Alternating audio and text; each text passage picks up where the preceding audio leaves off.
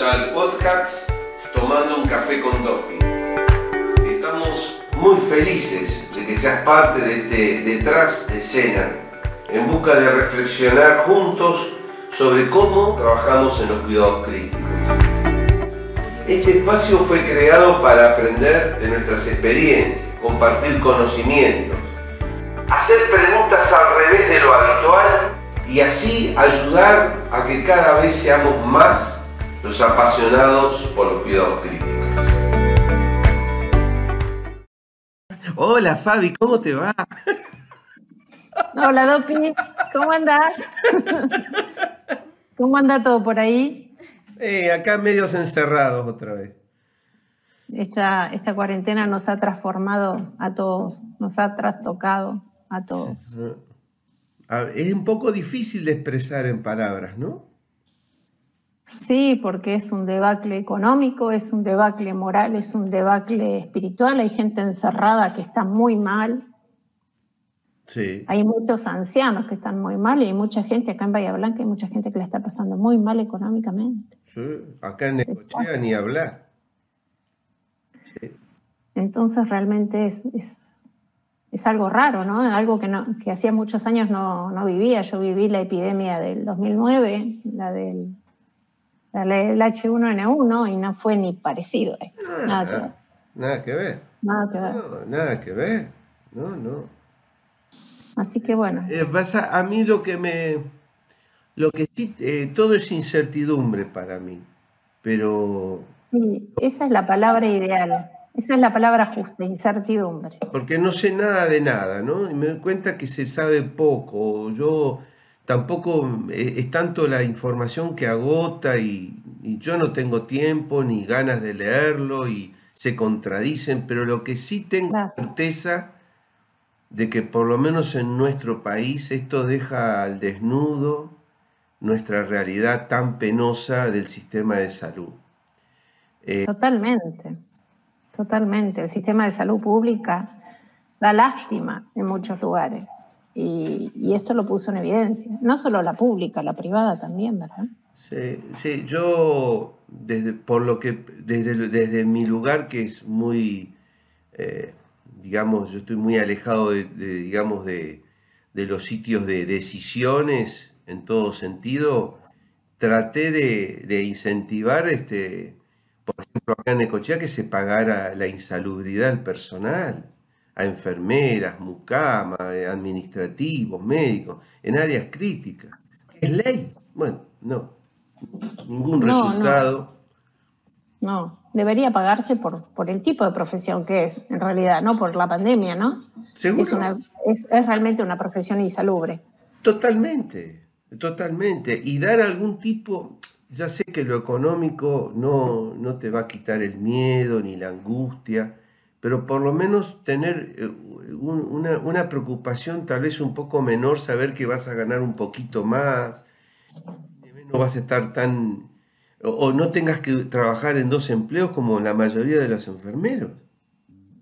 Bueno, uno de los problemas que hemos tenido acá son los brotes que se han producido en varios hospitales por el pluriempleo, justamente eso, ¿no? Eh, claramente nadie eligió esta profesión por el dinero, claramente es eso pero el dinero seguramente va, a traer mejor, este, mejores, va a ser mejores profesionales porque van a tener la posibilidad de formarse mejor y trabajar en un solo lugar y no en dos lugares. Eh, si tuviéramos mejor pago, sin duda, sin duda la profesión iría mejor. Sí, sí, yo creo que es clave. Eh, me costó eh, muchísimos años eh, darme cuenta de ello, pero es fundamental ese reconocimiento. Sí, sí, el reconocimiento económico es importante. También el reconocimiento social. Cuando yo quise estudiar enfermería, mi, abuela me dijo, Fabiana, ¿cómo vas a ser enfermera? Eso es lavar culos. ¿Por qué no entras al Banco del Sur, que en ese momento estaba de moda, y se ibas a ganar bien, este, te vas a vestir bien. Era top trabajar en el banco. En cambio, ser enfermera fue, es y, sí, y seguirá siendo por mucho tiempo una profesión vista con cierto, con, algún cariz despectivo, ¿no? Cuando la profesión en realidad ha ido creciendo, a lo largo de los años hemos crecido un montón, nos hemos profesionalizado, hemos estudiado, hemos adquirido nuevas herramientas, hemos conformado grupos de trabajo, hemos hecho gestión. Y, sin embargo, la aceptación social sigue siendo baja. En general en muchos países, pero en nuestro país en forma particular, ¿no? Este, y eso va aparejado también de, la actividad económica, de, la apreciación económica de los profesionales. ¿Y, por qué crees que socialmente no, es apreciado? Bueno, yo creo que es un, es un poco histórico. Yo creo que las enfermeras eh, en la historia, en la vida, eh, más allá de Florence Nightingale, la mayoría de las enfermeras arrancando cuidando, cuidando al familiar enfermo, eh, cuidando, la historia de la enfermería empezó así, ¿no? Cuidando la guerra de Crimea, cuidando a la gente enferma. Es un trabajo que nadie quería hacer, un trabajo desagradable, un trabajo que llevaba muchas horas. Eh, y si bien se ha ido profesionalizando, en la fantasía social sigue siendo lo mismo no son personas que tomen decisiones o que influyan demasiado en la vida de las personas, socialmente hablando, ¿no? En, la creencia de la gente. Eh, sin embargo, esta pandemia, por ejemplo, pone en evidencia el valor de las enfermeras. Las enfermeras de cuidados críticos son, son las enfermeras que están al lado del paciente todo el tiempo y las que en cierta forma determinan cuál va a ser el la, fase posterior a su internación. Cómo salga un paciente, la calidad de vida que tenga posterior a esto, cómo, cómo sea su evolución, va a depender en gran forma del equipo que la atienda, tanto médico como enfermero. Pero si tiene buenos médicos y malos enfermeros, no va a tener buenos resultados. Y al revés, si tiene buenos enfermeros y malos médicos tampoco, necesita un equipo de trabajo para poder sacarlos adelante. Este, y bueno, yo al principio, cuando, cuando empecé a estudiar enfermería, me parecía que esto era un poco un juego, que era fácil, pero con el tiempo me fui dando cuenta de que no, no, que es dificilísimo, que hay que estar todo el tiempo estudiando, que hay que estar continuamente poniéndose al día porque todo va cambiando. Y, a pesar de eso me, me empezó a gustar cada vez más y, me enamoré de la profesión, sigo siendo una enamorada y, es el día de hoy que ya casi con 28 eh, años casi de profesión, 29 años de profesión, la sigo eligiendo, me sigue gustando hacer lo que hago. Sí, sobre todo eh, cuidados críticos, ¿verdad? Sí, yo empecé como clínica en un en una sala de clínica y un día cayó mi supervisora y dijo, ¿quién quiere hacer cuidados intensivos? Y yo en forma totalmente ingenua, mucho más valiente que consciente, dije, yo quiero. Pero creo que lo que había atrás era esas ganas de aprender, porque no tenía ni idea de cuidados críticos, no sabía nada. Era un ignorante total. Y entré a los cuidados críticos y éramos dos licenciados y el resto todos auxiliares. Y yo aprendí de los auxiliares. Los auxiliares son los que hicieron y levantaron nuestros hospitales en el país. Y aprendí de ellos y, y al principio me costó mucho. Y después tuve la suerte de conocer gente, creo que fue un regalo de la vida, gente que me enseñó un montón, eh, gente que nos ayudó muchísimo, gente que para mí fueron regalitos que la vida te pone. Entre ellos toda la gente de SATI, vos, Dopi, que nos has enseñado un montón, mis compañeras de enfermería de SATI, todas esas personas que, hacen que vos quieras aprender más y, y, engrandecen la profesión todos los días. ¿no? Y bueno, yo tuve esa suerte de encontrarlos a ustedes y, ahí me di cuenta que era recontra ignorante y seguí estudiando y cada vez más.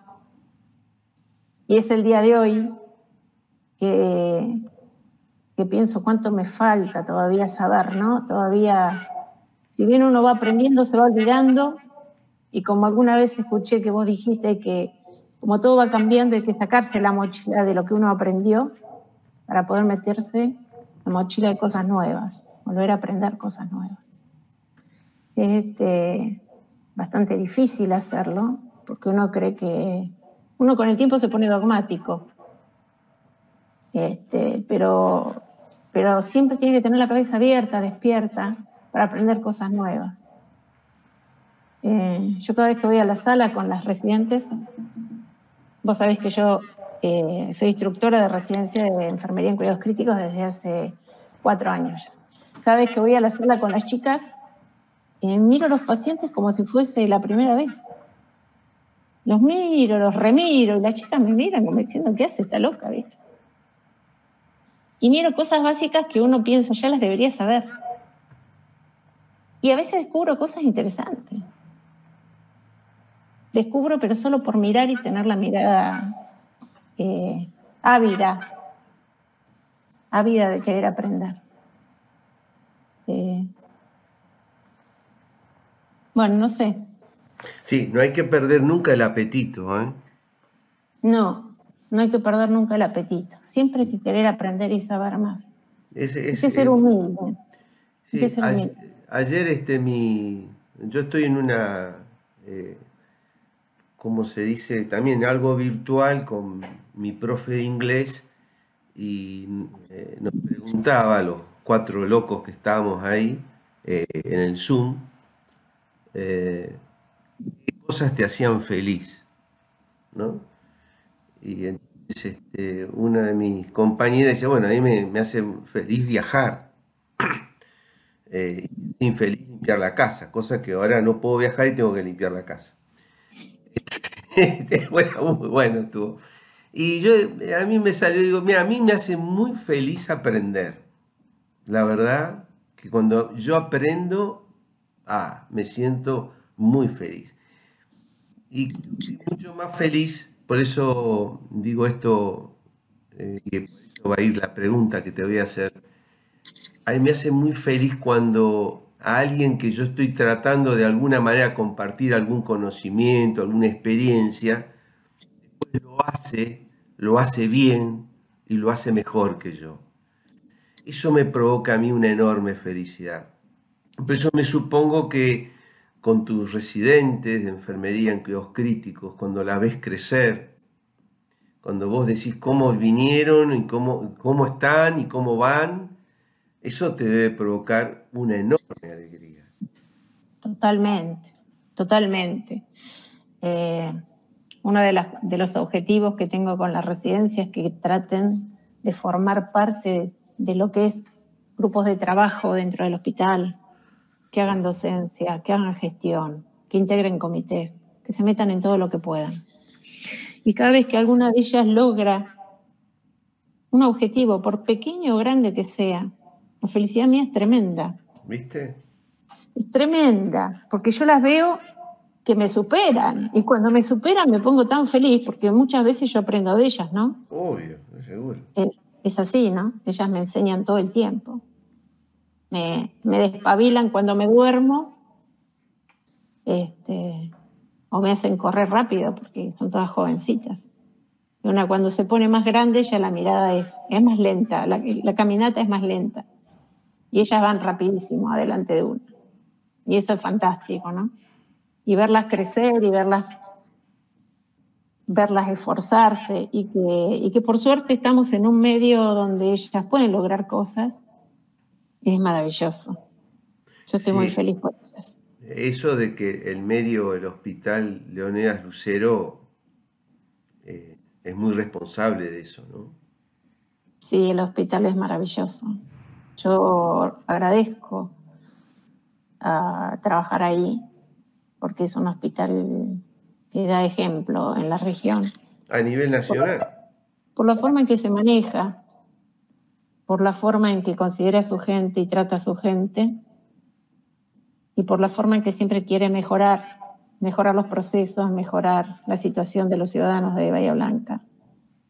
Es un hospital al cual estoy muy agradecida. Realmente. Y, vos como profesor en la universidad, eh, ¿cómo ves a, la gente que, digamos, de pregrado de enfermería? Uf.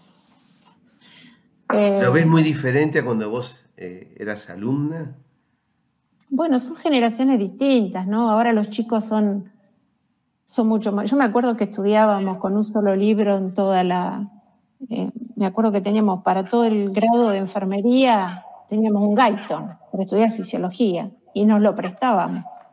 Ahora vos pones en internet dos palabras y te aparecen 50.000 referencias. Hay un salto enorme en la forma en cómo se estudia ahora. Que no quiere decir que se estudie mejor, pero está todo mucho más disponible.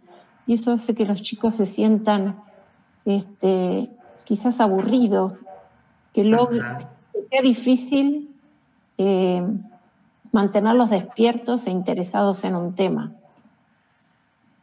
Eh, es mucho más difícil tal vez hoy estar del otro lado, ¿no? Enseñar, digamos. Es más difícil enseñar, es más difícil enseñar. Porque la información la tiene todo el mundo. Claro, ¿cuál es la información certera? ¿Cómo buscar información? Eso hay que enseñarlo también. Eh, yo los veo bien, con ganas.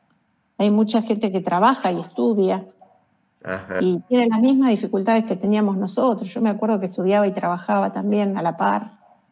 Me acuerdo que mi hijo chiquito tiraba juguetes mientras nosotros tratábamos de hacer algún trabajo con mis amigas.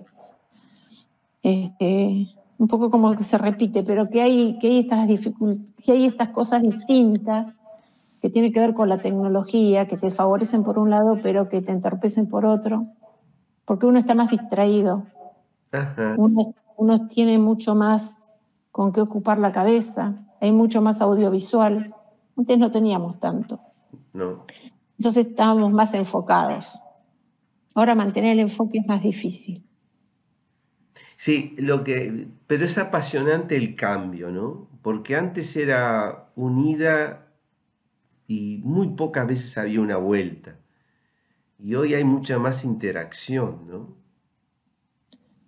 Bueno, las formas de enseñar han cambiado. Eh, viste que antes era me paro adelante, doy la charla y el resto escucha.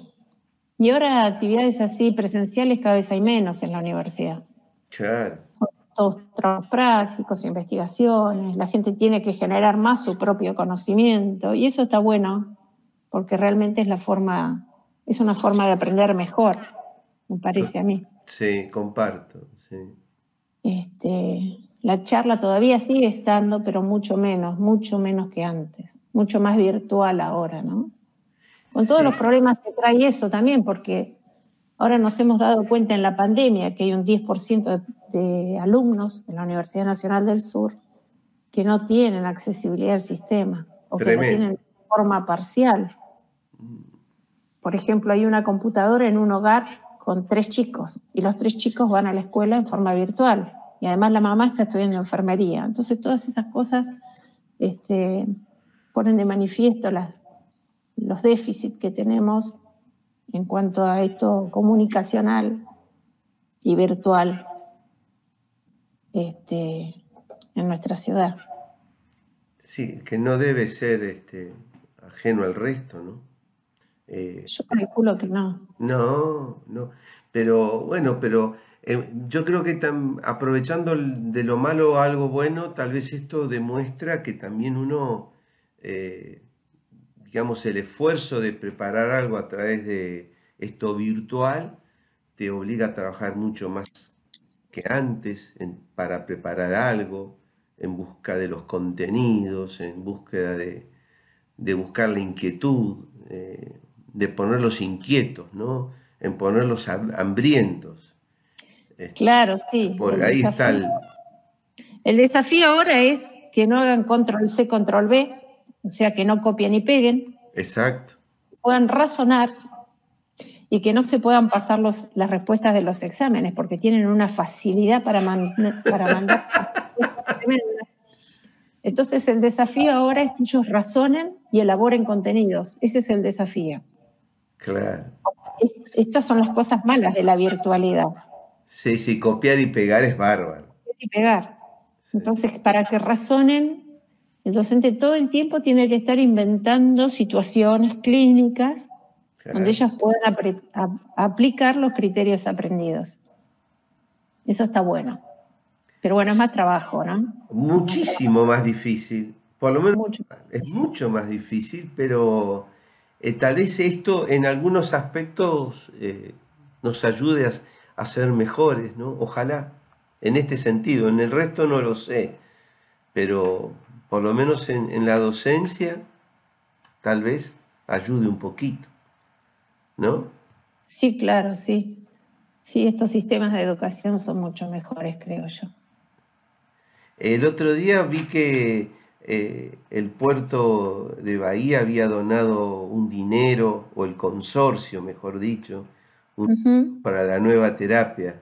¿Cómo va la nueva terapia? Y estamos medias verdes ahora con el tema de, la pandemia, hemos paralizado muchas cosas, pero ahí se está construyendo de a poco. El objetivo está, en la medida que podamos, la vamos a hacer. Qué bárbaro. ¿Cuántas camas van a tener? 19. Mira. 19 camas. Es un número, ¿no? Sí. Uno cuando piensa en camas de terapia piensa en respiradores. ¿no? En enfermeras. ¿Cuántas? Claro. Claro, en el hospital llovieron los respiradores ahora con la pandemia, pero uno cuando piensa en respiradores tiene que pensar no en el número de aparatos, sino en la cantidad de gente que lo va a manejar. Obvio. Necesita enfermeras y médicos y kinesiólogos especializados para que puedan hacerlo, si no son, este, si no son máquinas puestas en manos de monos que no, que no pueden hacerlo. Este, se ha comprado mucho respirador y se ha desparramado por todos lados, pero no nos ha dado tiempo a formar a la gente. Entonces ese es uno de los, de los déficits ¿no? de, todo este, de toda esta pandemia. Eh, sí, oja, eh, lo que a mí me suena es como que no, no se dice la verdad, ¿no? Eh, a nivel, en, a en todo sentido, ¿no? En todos los niveles, municipales, provinciales, nacionales, con respecto a esta situación. Porque si hablas de ventiladores, bueno, ¿cuántas bombas de infusión tenés? es decir, de equipamiento, pues hablar horas, ¿no? Pero el problema es que no hay profesionales y ese es el tema más importante. El tema sería cómo podemos lograr, eh, desde el lugar de cada uno, cómo podemos lograr que esto cambie, ¿no? que haya más profesionales, cómo podemos alzar la voz. ¿Me entiende? Bueno, en primer lugar hay que, hay que profesionalizar a enfermería, hay que, Seguro. Hay que mejorarla, hay que mejorarla y hay que darle mejores sueldos. Exacto. Lamentablemente la gente elige las salidas laborales que están mejor cotizadas, que, pagan mejor. Y en Argentina existe un déficit de enfermería tremendo, pero es por algo sencillo, porque la, gente busca las carreras que tienen mejor salida económica. Si eso no se produce, no va a haber elección de enfermería como primera opción. Algún día dejará de ser una salida rápida, solamente cuando el sueldo vaya aparejado de la exigencia, ¿no? Tiene que haber exigencia. Sí, sí, obvio. Profesionalismo, responsabilidad. Totalmente, mucha. Pero pagame. Pero pagame. Bueno, eso es un poco utópico. Pero yo veo que algunos modelos se han logrado hacer, lo han logrado, y bueno, y eso es, uno tiene que siempre pensar en eso.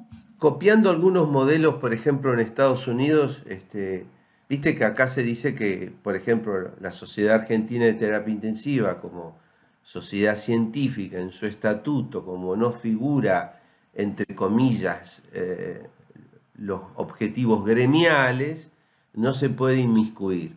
Bueno, vos sabés que y eso lo hemos dicho todos y, y se ha repetido a lo largo de los años, se intentó hacer cosas paralelas a la sociedad que obviamente han fracasado.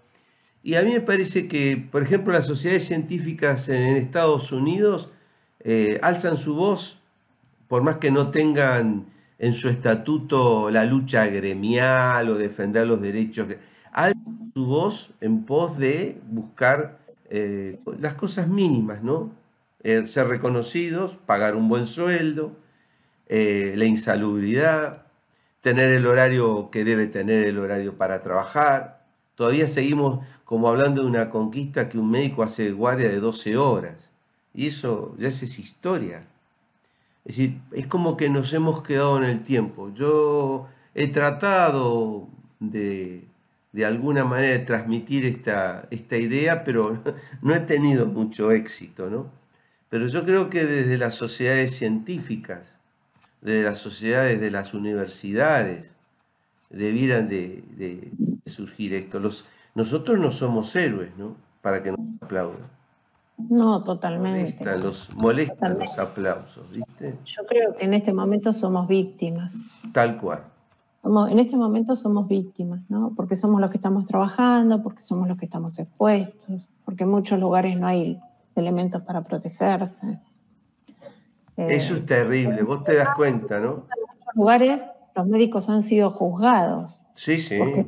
un contagio. O las enfermeras, como acá en Bahía Blanca, han sido juzgadas porque se contagiaron y que yo sepa nadie quiere enfermarse, nos enfermamos porque, bueno, porque estamos en la primera línea, estamos en la, en la, la trinchera y eso. Eso es terrible, pero la sociedad, por un lado, nos aplaude a las nueve de la noche y después nos prohíbe ingresar al edificio. Es una cosa de loco lo que está pasando acá en Argentina. Una cosa de loco. Sí, desnuda, nuestra, desnuda como somos, ¿no? Como sociedad, ¿no? Pero más allá, digamos, de, yo todavía no le encuentro la vuelta. En eso eh, me saco los sesos para ver por, qué, por dónde está el camino para de alguna manera poder este, publicitar esto, que estamos conversando. Eh, bueno, yo creo que, mientras el ministerio y la sociedad se den cuenta de que, esto es necesario y, lo hagan, van a pasar bastantes décadas. por ahora, yo no lo voy a ver, sí, lógico. No, yo tampoco. Entonces lo que uno tiene que hacer es no quedarse, seguir profesionalizándose, volverse importante dentro del equipo de salud, volverse imprescindible, que lo somos, somos imprescindibles, pero yo siempre hablo con las residentes esto. Hay, hay muchas veces dentro del seno de, de, las charlas de enfermería, uno escucha, no, yo, eso a mí no me corresponde, no lo quiero hacer, que lo haga otro. Y es un error eh, garrafal no tomar funciones que nos competen y que nos hacen posicionarnos mejor dentro del equipo de salud. No digo llevar las muestras al laboratorio o camillar, ¿eh? no digo actividades desvirtuadas, digo actividades que, que pueden ser nuestras, pero como no están legalizadas, dice, no, no lo tengo que hacer. Te doy un ejemplo. Por ejemplo, agarrar el ecógrafo y poner vía venosa por un, e, mediante un ecógrafo, con la ayuda del ecógrafo. O mirar globos vesicales con el ecógrafo. O, este, no sé, nuevos monitoreos. Hay como una tendencia a hacer lo menos posible. O lo mínimo que diga la ley. No digo en todos lugares, pero yo lo he escuchado mucho esto y yo creo que es un error grosero, grosero. Cuantas más funciones tengamos las enfermeras, funciones importantes dentro del equipo, más imprescindibles nos, nos, tornamos y más nos podemos llegar a cotizar algún día. Entonces yo creo en eso, yo creo en, en enfermeras formadas, bien preparadas, que se hagan especialistas dentro de su competencia, que haya enfermeras neonatólogas, en cuidados críticos, en obstetricia, que haya enfermeras especialistas, que sean muy capaces en lo que hacen y que tengan este, competencias que no puedan ser realizadas por otro. Solamente esa va a ser la forma en que algún día se, se puedan cotizar, digamos, y puedan empezar a cobrar bien. Y por supuesto acompañados de sindicatos fuertes, que nunca me quise meter en lo gremial, pero no dudo de la fuerza que tienen algunos sindicatos en esta lucha, de la importancia que es estar bien representados, ¿verdad? no tenemos muchos sindicatos de enfermería, hay muy pocos y son, eh, tienen poca fuerza. Entonces eso también El sábado pasado, por invitación de, del capítulo de enfermería, estuve cuatro horas charlando sobre nefrología crítica en el curso superior de enfermería. Y bueno, y faltaba poco para las 13 horas, yo había dejado 20 minutos para preguntas y más o menos los horarios me dieron. Y bueno, y surgió, no sé cómo salió el tema, y por alguna pregunta ahí me, digamos, me apasioné hablando de que nadie le puede poner el techo al conocimiento de nadie, y menos a una enfermera. ¿Dónde está escrito, dónde está la ley que me diga, ah, usted no puede, no puede estudiar ni saber hacer esto? Digo, yo aclaro, no me meto en las competencias, lo aclaré por las dudas, y alguien me dice, no, ¿qué pasa? Eh, ah, porque también yo me digo, porque aquí ustedes se sacaron, le sacaron gases en sangre alguna vez, como la puta madre. Y sobre todo cuando te pinchan, te pinchan, te pinchan, hasta que alguien acierta de casualidad. Y cuando te pincharon 10 veces en la muñeca, que no, y bueno, vamos a la femoral, que duele. Bueno, explicaba que con Doppler son menos de dos minutos, uno encuentra la, arteria y rápidamente es un pinchacito. ¿Y por qué eso no lo puede hacer una enfermera? Y se lo, con todo respeto, pero lo dejamos que un técnico de laboratorio pinche, pinche, pinche, pinche. Y bueno, y alguien entonces ahí me dijo, no, lo que pasa es que después tenemos juicios de mala praxis, porque salimos de la ley, lo que vos estabas diciendo, ¿no? Por supuesto, hay cosas que se van de la ley, pero hay otras que no, hay cosas que no tenemos techo. Hay cosas que no están explícitas en la ley. Si no está explicitado que no se puede hacer, se da por sentado que si está aceptado por protocolos institucionales, sí se puede. Entonces, lo, único, lo, uno, lo que uno tiene que evitar es, no hacer lo que no se puede. Pero es bastante floja la ley de enfermería, no dice, no es muy específica en muchos puntos. No, a mí, por ejemplo, vos me podés poner una sonda vesical, a vos te habilita la ley. Sí. Bueno, pero yo te pido, ponémela guiada por eco, si no me puedes hacer una falsa vía. Claro, eso es bastante... ¿No? es bastante eh, demostrativo de lo que queremos decir, ¿no? Ojalá. Es, una forma mejor de hacerlo. Sí, sí, yo estoy en un todo de acuerdo. Cuanto más uno, también dije que el, digamos, la riqueza de uno lo tiene en el cerebro. Eso nadie me lo puede sacar, nadie. Nadie, nadie, nadie. Entonces, cuanto más tengo en mi cerebro, puedo de alguna manera este, eh, lograr mis objetivos. También hablábamos el mismo sábado de esa cosa de la hegemonía médica y de la, eh, no generalizando, pero que, bueno, la fortaleza de la hegemonía médica y también, también no generalizando la, la, zona de confort de enfermería en esta situación, ¿no? Que hay que tratar, eso hay que cambiar, las dos cosas, ¿no? Eh, Tal cual. Va la vida con esto, pero bueno, algo... Toda la vida, porque eh, lamentablemente estamos en una situación eh, las enfermeras que venimos desde, desde hace años, donde nuestras palabras y nuestras opiniones no siempre son tomadas en cuenta. Entonces puedes optar por dos cuestiones, o te callás y que hagan lo que quieran, o puedes optar lo que yo siempre hice, que fue hablar, porque a mí me molesta no hablar, digamos. Yo quiero, yo siempre en los equipos de trabajo quise ser escuchada, y quise, aunque aunque después no hicieran lo que yo opinaba, pero quise ser escuchada siempre dentro de un grupo.